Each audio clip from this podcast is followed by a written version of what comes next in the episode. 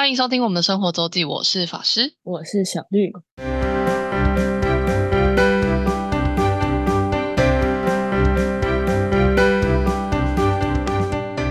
到了每周分享生活的时刻啦，没有错，我们要接续克罗埃西亚的续集。好的，今天要讲一个算是在克罗埃西亚不是第一诶，不是第一有名就是第二有名的景点的一个地方。什么？呃，中文翻十六湖国家公园，但、哦、这个是只有台湾人听得懂你在讲什么地方，就是国外没有人在讲讲它的全名。呃，翻翻成中文叫普利特维采湖群国家公园，那这是、哦这个就是也差太多了，英文译叫 Plitvice Lakes National Park、oh. 就是 Plitvice 那个普利特维采，然后 Lakes 湖群。那为什么翻成十六湖、嗯、就是因为这个湖群里面大概有呃有十六个是有被命名然后有标注的，但它其实还有一些小的就是没有被特别就是就是命名的湖，但总而言之就是你在官方的网站上会看到它就是标十六个湖。所以中文我猜大概是某某旅行团不知道从哪一年开始发明这个名词吧。好哟，对，就是十六湖国家公园，你用英文怎么讲什么 sixteen lakes 是没有人听得懂你在讲什么鬼的。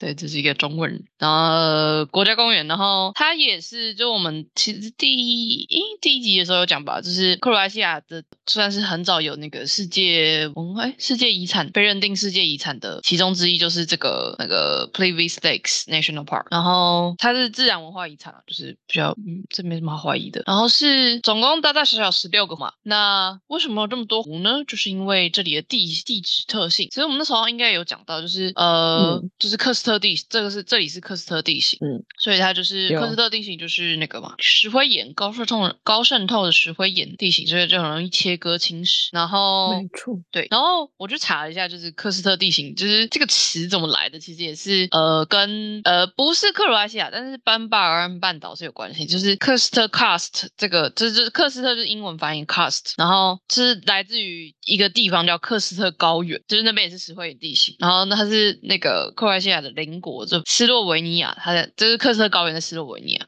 所以其实整个巴尔干半岛都有蛮多呃，就是喀斯特地形，然后就那么多湖。然后它的先讲一下它在哪好了，这个国家公园在哪？它离那个首都 Zagreb 算就是蛮多 day tour， 就是一日游是从就是从 Zagreb 出发的，所以从 Zagreb 来算比较方便，就除了自驾以外，自驾是最最好的选择。呃 Zagreb 来的话，大概客运是两个半小时，然后所以是勉强可以自由。嗯、然后它的南，就是 Zagreb 是在它的北侧，然后其实国家呃这个国家公园是在 Zagreb 跟 Zadar 之间 ，Zadar 是扎达尔，我我接着下一个去的城市，然后这边去那边就要大概两个小时，然后所以它是在这之间，所以从这两边去都大概两个小时到两个半小时。然后客运的话，从 Zagreb出发的客车应该是每天都有，我记得我搭那一班我是有提前预约，呃，就是提前订车票，但是其实呃，你你不一定要提前订啦，因为它反正也没话位，但会会客满。我们搭的那一班其实是几乎全满吧，所以建议是可以早一点去，就是想想你要选位置的话，也就是早一点去。然后后来那班几乎全几乎全满，还坐到那个吧，就是那个驾驶座旁边，就是那个门那个游览车那个车门那个位置去，对，尴尬。嗯，应该还行啦，对，然后那也可以看风景，嗯，对啊，对，然后两个两个半，记得呃，他看你在哪里下车。好，然后接着就是国家公园这本身，它整个占地应该是蛮大的，我不知道它到底都都多大，但十六湖也也是不小，所以它其实有分主要入口分两区，一个是北区是就是如果你从首都来的话，会先先停入口一，就是比较靠北侧，然后那里但是那里是所谓的下，所以它主要是分成上上湖跟下，就是从入口一跟入口二分别，然后入口一是你会先到，然后是它是下去，然后入口二如果从从那个首都来的话，入口二是这个客运第二站，然后是其实它入口二是在整个国家公园的算是中间，就是中间，就然后这里是大概是上区的最最下侧，对，然后这边有应该有三个国家公园的饭店在这，然后有一个是在入口一，然后两个地方都有就是停车场啊或者是一些餐厅设施，就是都算都还算方便，就是入口一跟入口二。然后如果大家订住宿的时候，如果呃，你就是上网订的话，你会看到附近有很多民宿，可是它可能离入口一或二都有一点点距离，所以大家自己要衡量，因为那边你你如果不是自己开车的话，那就是要走路，走路都是有一点距离的。对，所以而且如果是住在那个国家公园的饭店的话，它的门票你如果是买一日门票的话，它可以 自, 自动帮你免费延伸成两日，就是你如果是住国家公园，你买一天的票，那因为你会住一个晚上嘛，所以它可以 validate 到你隔天 check out， 所以你就不用再多付一天的门票钱，因为这个门票钱其实是蛮可观的。多少？它非常的有趣。呃，我不知道是整个欧洲，应该也不是整个欧洲，但就是这里呢，因为它是一个室外，所以它是依季节，淡旺季跟冬季是有非常大的差别的那个价格。现在呢就是十二月这个时间，就是冬天嘛，冬天就是最便宜，那个价差最大。我现在都换算成台币了，冬天的一个人就是成人门票是三百五十块，听起来还好对不对、嗯、一天嘛。但是你知道冬天就是日照短、嗯、这里就是日照短，它冬天只开放呃开放时间是早上七点到下午三点，就是嗯。嗯对，但其实过了三点你没有，就是它里面也其实没有办法整个整个整个栅栏挡住，可是其实过了三点就天黑了。好，这次最便宜的时候是十一月到三月，就是冬季的票价，就十一月就算冬季，然后一直到三月，然后再来是算春秋吗？春秋是第二个价格，是四月、五月跟十月。我其实去的时候就是这个时间，就是我是十月去，这时候就已经直接 double 了，这时候就要八百二十三块。哇，对，这还不是最贵的哦，真的是很奇妙。 这, 这不是最贵了、哦、还最贵了是六七八九月，一来一来暑假旺季，嗯，然后日照时间长，然后所以六七八九月它还分呃星，它还有星光票，下午四点晚上因为好像十点吧还九点就是星光票，对，下午四点的星光票。好，如果是全票就是呃正常白天时间的话，六到九月一个人一天要一千四。哇塞，嗯，这个价差是不是很厉害呢？是差四倍哦，傻眼。其实冬天是十欧，旺季是四十。但还是很多人去吧，很多人去啊，还是很多人啊，超多啊，很神奇。还是一个就是敛财的好地方，对，还是很多yeah， 然后但它有卖两日票的，也有就是你有如果是住呃如果不是住园区饭店，你也是可以买两日两日票，就是再划算一点，就是它不是只有不是单纯 double 价格。两日票的话，像冬季是五百四十，然后春秋是一千四百，然后夏季是两千一百。我们刚刚讲那个夏季 一, 一天是一千四百，然后两天是两千一百，就是大概呃七十五，就乘以就是没有到 double 价格，就还是比较划算。然后我还是蛮建议就是可以待两就是住一个晚上，就是去两天，因为一来你知道天气能不能都约好天气，二来它其实真的占地蛮大，你如果走一整天是可以走完，可是会有点累，然后呃会比较赶，就是你可能要就是很认就是认真的走，不用到急行军，可是就是要有点脚步速度，所以如果我觉得两天一夜是最适合的一个选择。然后刚刚讲到它的如果是配合它的国家公园的住饭店的住宿的话，你就只它有好几种方案。如果你是单纯订住宿的话，你就是一样上网去买门票或是现场买门票，然后把门票带去那个柜台，就是你你不管是你要 check in 的时候再带去，就是然后他会帮你盖个章，隔天就可以继续用、嗯、对。然后至于吼那个检查的力度我有点是不确定，因为你也想它是一个国家公园，它不可能把所有的路都封起来，对吧？就是哪里设检票口，然后但是入口二那边是一定会被看，就是因为那边你如果要下去搭船或是搭就是搭接驳车，我其实不是很确定他有没有认真在查，但是理论上你是要有票你才能进入国家公园，然后搭他的呃船跟接驳车，对，就是不鼓励大家逃票。但我觉得最会查的就是入口二的那个进出的闸口，然后入口一我不知道他有没有在查，感觉也没有，就是他也是蛮一个感觉是一个蛮开放式的 I don't know， 对，但这就是大家自己衡量，对吧。然后呢刚刚讲到这个园区里面是有呃交通船，就是就是接驳船跟接驳车，因为基本上在国家公园园区内的话，你是完全不能自己开自驾，就是自就是不能开自己的车的，就是都要搭大众他们的呃交通工具这样、嗯、然后有船跟车。入口二这里就是你两个都有，然后船的话呢是诶七两七两年的，对。然后这个我觉得如果大家要去十六湖国家公园的话，还是可以建议先做一下功课，因为它的那个交通稍显有点有趣。但你如果你如果两天一夜，然后有充分时间的话，你也是没差，就是反正你怎么样就是会走完的啦，就是你不管走什么样路线都都有机会走完。然后它的车的话，就是它有应该是我猜是电动的那个呃接驳公车，其实比较像那个游园车那种样子样子，就有点像什么什么动物园啊、六福村那种好几节车厢那种游园车的那个感觉，对，嗯。然后它是从入口一到入口呃，入口二到入口一的高处有接驳，然后还有到入口三，就是呃呃车站三是也有，就是就是上湖区的最上面有有公车，就是有这个接驳车。然后船的话是它只会在中间最大那个湖开而已，就是一个是从呃入口二这里的渡口到就是对面而已，就是就是这个真的是对面，就是你一眼就看得到对面，就是就到这一小段，然后就是五三分钟就可以到的那种船。跟它到呃下湖区的最上层的呃渡口这边就要比较远，这边大概要坐二十分钟吧，然后船班大概是三十，每班十分钟会有一会有一班，但也要看，因为它有那种你如果是团体游客，它有包团，它会直接有包船会开，所以就是有时候我就想说，嗯，为什么隔壁就就这样上船？哦，他们那个整个团体也是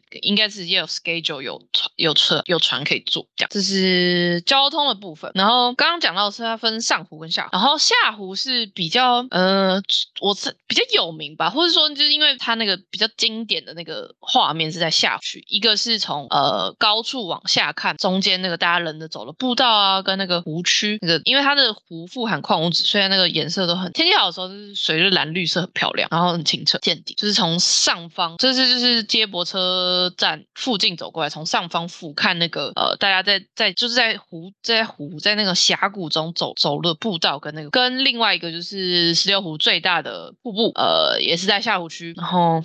高差有多少？我们八十还六十吧，就是就是它最大，它那个瀑布的名称很简单，它就叫 Large Waterfall， 是最大的瀑布。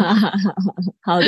对，很可爱。Great Great Waterfall 就是一样啦，就是对，嗯，呃、就是大瀑布，就大瀑布 ，Yeah exactly 大瀑布，因为它那个原本的那个斯洛伐呃不是吧，克罗埃西亚语可能就是大家不是很好，不是很好发音。Anyway，嗯、呃，它整个高差总总差距总共有八十七公尺，但主要看到你，你主要看到的大概是六十二公尺，因为下面那一段是有点不是那么一阶的就可以到，但这里就是反正就是最多游客的地方，因为它要从下湖区的木栈道走进去，就是它只有一条路进去，然后就原路出来，所以呃，我第一天去是礼拜天的下午，我原本想说先去看一下，然后就发现塞车塞人，就是大家要排队进去，我想说呃算了，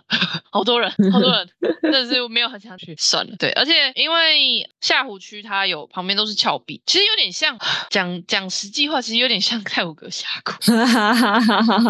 懂，对，有点像太鲁阁峡谷，只是太鲁阁峡谷是利物溪嘛，它是溪水，那这里是一个很宽广的距离，嗯、所以它那个面宽宽很多，而且你是可以人人是可以在那个这个这个峡谷底部走，因为那就是湖嘛，嗯，所以感受还是不太一样，可是有点那个 feel， 所以就是有一个冬天就很影响，就是因为它旁边是有峭壁，就是高差非常大，所以光线会非常影响你拍照拍起来的感觉，所以很多人说要上午的时候去下去，然后下午的时候去上湖去，就是就是讲求光线的话。但我觉得重点就是呃一天气要好，因为我第二天虽然是上午去了下湖去，但因为那天天气比较不好，就是比较阴，然后还有下雨，所以其实也没有比较好。然后而且呢呃还有一个重点是，就是它除了那个那个呃光以外，还有是因为其实我十月去已经有点秋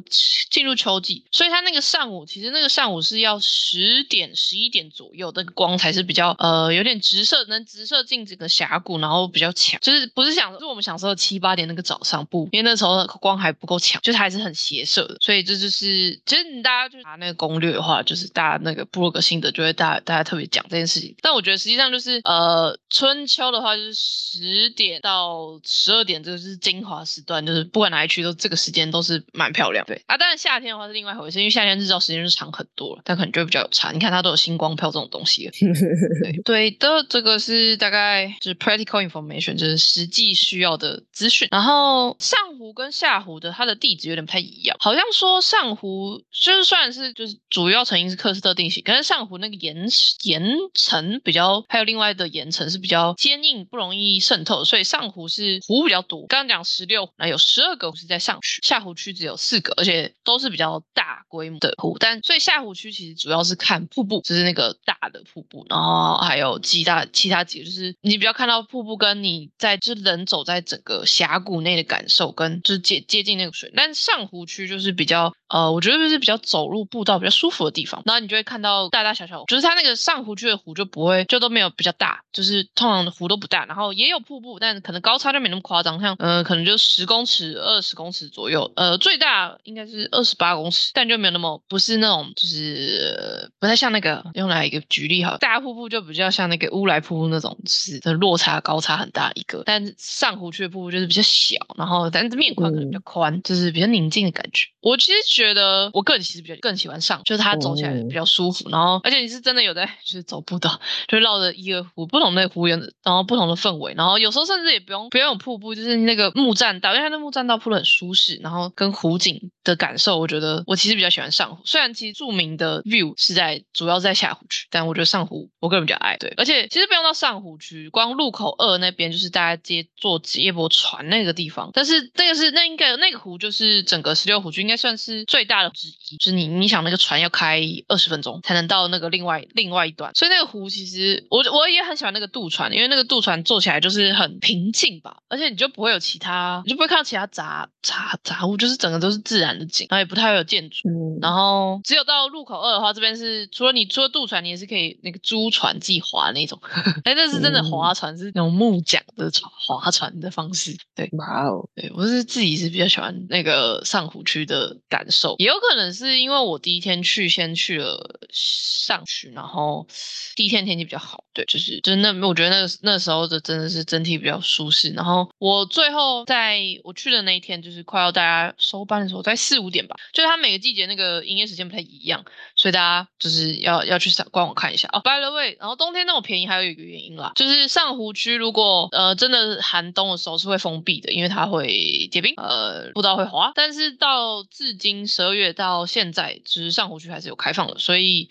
诶就不一定，就看运气。然后、嗯、而且如果结冰的话，然后如果那个湖水有有下雪有结冰的话，就是另外一个氛围，但那个真的可能要真的很冬天才有办法那样，因为毕竟克罗埃西亚的纬度也是没有这么高，就是那个景象你真的要看那个寒冬的景象可能要一月吧，我在猜，不是很确定到底那时候。嗯，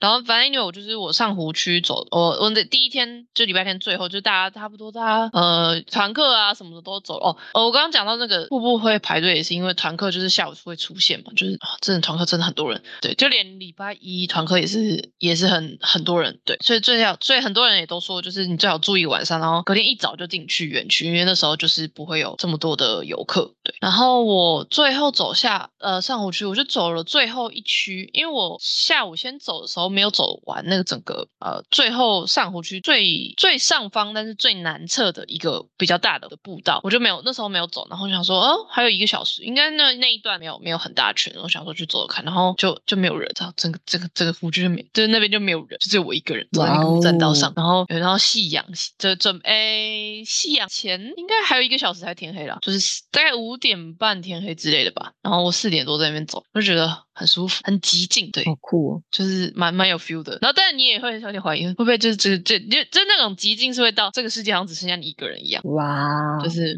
你不用到那什么很偏远的地方，就是也在在那边也是有这种感觉，但其实你可能走个二三十分钟你还是迎面而来还是会有人啦。嗯，我那时候去还是当然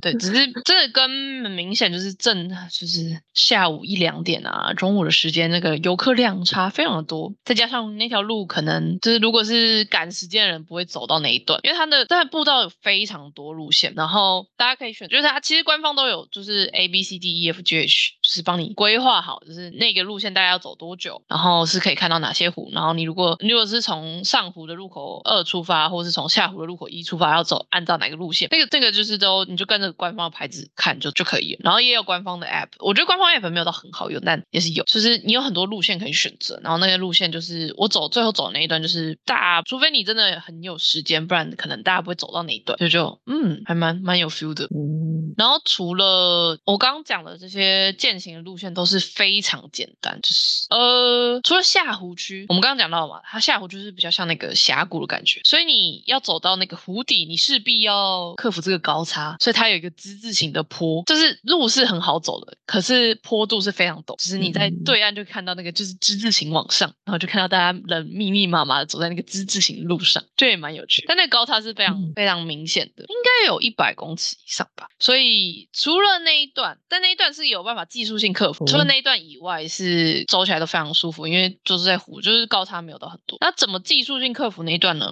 我们刚刚讲到它有交通船有接驳船，然后也有呃接驳车，所以呢如果你要完全不走高差的话，你就是从呃搭船去下呃那叫下湖区，然后船船的那个渡口其实在下湖梯下湖区的算是最中间吧，所以走到瀑布那一段是远的，可是它是平的，然后你再走回来，然后搭船回去路口二，然后你搭客运呃就是搭接驳车到那个就是接驳车的第一站。那里的话就是接驳车的车站是在上方的，所以你要俯瞰那个湖区的景色的话，坐接驳车是最近的，然后那里就是在上面，就是在峡谷上，然后你在那边拍拍照，然后可能走下去一小段，然后就可以走回来。就是你完全不走，完全没有办法爬坡，不走高，只只怕坡的人的话可以这样这样直行。但如果你是从但因为你如果搭船然后走到瀑布那一段的话，其实也是蛮远的，应该也要走个半小时一小时要吧，但它就是平，然后坡不多，就是对，但距离就是长，所以就是真的要很怕坡的人的话可以考虑这个方式，但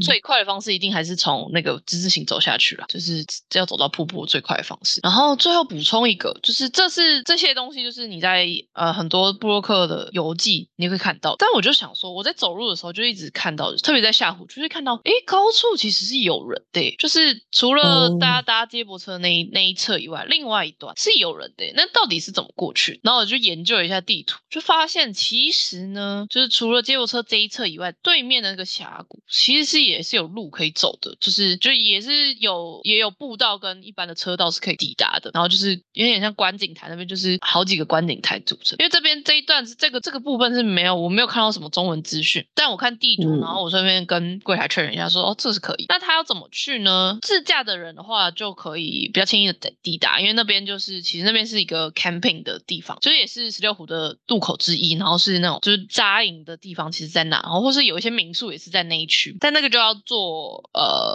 开车了。对，因为你如果从从国家公园的呃路口一走路过去，从外面绕的话应该蛮远。那从里面怎么走？就是你搭船搭到，就是从下湖区的那个渡口，下湖区的就是呃那叫什么？嗯，就是渡口一吧。然后那边那边就是大家就是休息休休息的地方。然后那边的那边有那边有蛮多贩卖部，然后一些小零食小吃。然后那边有路可以往我刚刚说的那个呃 camping 的那那一区，应该说 camping 那一区的人其实就是从那边那个出来，然后你可以走这边，那边是有路，你可以走上去，然后就可以走上车道，就可以走到对岸这个湖湖水呃湖溪水的对岸的那个的的山谷山壁上，然后那边的 viewpoint 就是有几个是蛮蛮不错的，是可以拍到很很厉害的照片，然后那个 view 也蛮不一样的视角，就是也是俯瞰下湖区，可是它有有做几个就是观景台，就是没有什么遮挡，然后特别是那个大，它有一个是正对大瀑布，就是你可以看得到瀑布，然后而且然后我发现那边其实其实以前是有步道可以从瀑布底，就是就是大瀑布那个底走路爬上去到那个那个山壁上，可是我原本以为就是我可以从那边走下去，就是那个路是在地图上是有标的，可是它应该是没有在维护吧，那反正它现在其实封起来不让走，呃，嗯、但是它就是用木木栈道就是那种封起来，但走不走就我不知道到底是不是好走的啦，但 anyway 我原本以为可以下去，那就不行，就是跟大家分享，但那边是可以呃拍到、就是、你就可以正对那个大，然后其实在过去也还有 viewpoint， 应该是可以看到呃整个下区的入口处的的那个溪流，但因为我那时候比较赶，我就而且那比较远，然后我就没有再再往前。但所以呢，如果你不是飞空拍的人，就有些因为有些景就是大家就是飞空拍飞出来，然后但如果不是的人的话，其实这几个观景台，就是你看到上面，其实因为你偶尔会零星看到上面有人在，就代表你是可以走过去的，然后是就是就没有到很难走，不会很难走，然后这时候就是你可以打开那个，你可以用那个不是用 Google Map， 用 Maps Me 另外一个 app 去看它的点。我觉得就是在这种健行的路上 Maps Me 还是比较多资讯，然后比较定位比较清楚。Google Map 就对于人走的路就不太还是不太准准确。对，嗯，就是对对对岸的 viewpoint 就是观景台的资讯。因为我那时候真的是、嗯、都没有人走过，到底是是有吗？可以走吗？就是、可以可以走吗？有路吗？重重点是有路吗？哦，然后但其实它其实就是车道，只是不是那个，哦、只是不是步道，它就是车道，对，是可以走的。然后观景台那边是蛮蛮好抵达的，只是就是不如我预期，就是哦，我原本以为可以，然后就在在瀑布看完，然后就走下去，然后直接到那个瀑布去，对，发现路被封起来了，真是哭。所以如果去如果是走路的人的话，就是你要在原路走回下湖区的渡渡渡船口，然后再看你要怎么走，就要原路折返。嗯，另外一边绕应该很难绕出去，就是十六湖。然后我待了两天一夜，呃。我觉得两天一夜比较适合，因为这一早的游客量还是少少蛮多的，就就有差，然后光线也会有差，然后呃，如果真的要走完，你看我走了上湖下湖，因为其实走完上湖跟下湖大部分的步道大概就一整天，然后才有多的时，你没有待到两天的话，你不会有多时间去走我刚刚说的那个就是观景点，而且我脚程是算快的在走，就是特别是第二天吧。对，我在去这里的时候就有跟我们家人聊，就是传照片什么，就是十六湖我不知道在台湾到底有些人是什么有没有列到必胜一去的 label， 我不是很确定大家就是对这个的景点的就想象，但我去玩的感想是蛮漂亮的，可以去，然后氛围也蛮不一样，但绝对不是没有替代的地方，就、嗯、我跟我们家人的结论就是他就是大概没有到这么惊叹，不是他大概就是综合了那个那个那个那个花莲太鲁阁峡谷，太鲁阁峡谷、嗯、然后日本的大概很像那个石河田湖的呃青森奥入濑溪流的感受，然后再加上那个日光的呃中产寺湖，大概这些三个综合体就可以完成的叙述十六湖国家公园。好的，你很棒，你还是可以在日本感受到这种东西，日本或者台湾是可以感受到这种氛围的。好的，对，没有到无可替代，但它还是蛮美的。对，嗯，了解。就, 就我, 我我们家一直在想说，嗯。好像没有到很厉害，那我就去，好像不用飞这么远，我就去日本看就好了。他说你有传照片给他们看？有啊，有有有，就是说，嗯，呃、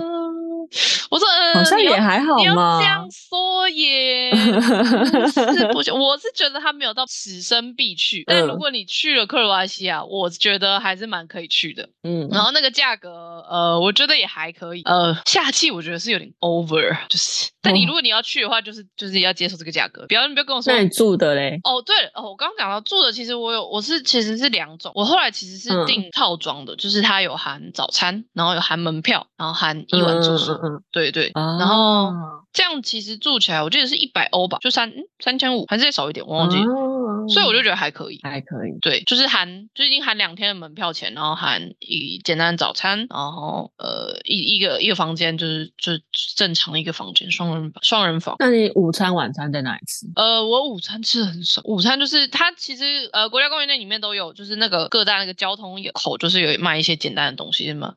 嗯啊面包啊三明治啊，然后在路口一跟路口二都有一些，就是像那些饭店几乎都有附设餐厅。然后也有一些简单的餐厅或是披萨店，嗯、就是可以吃。了解。对，但呃，你如果要吃比较好的话，当然就是可以去饭店餐厅吃，但那就是比较贵，大概要可能一一一克一克都要十五二十块吧，就是十五欧二十二十欧，就是基本的这些观光地，然后的的价格，欧洲的价格。对，嗯、好了，以上就是十六湖国家公园的感想，就是最后讲出就是大家要不要去就是自行评断了。但我建议就是不要，真的是不要七八月去了，这七八月听说是真的很可怕，嗯，好不划贵，然后又。人很多，贵又人很多，没错，对啊，七八月就是暑假，对，暑假都是到处都是这样。好的，就是分享我的心得， yes. 然后我自己感想跟那个比较少人去的那个对面的 viewpoint。好的，好的，感谢大家收听，我是法师，我是小绿，大家见，拜拜，拜拜。如果想要看看我们在生活周记所提到的内容、照片等，欢迎追踪生活周记的 Instagram 跟 Facebook 粉丝专页哦。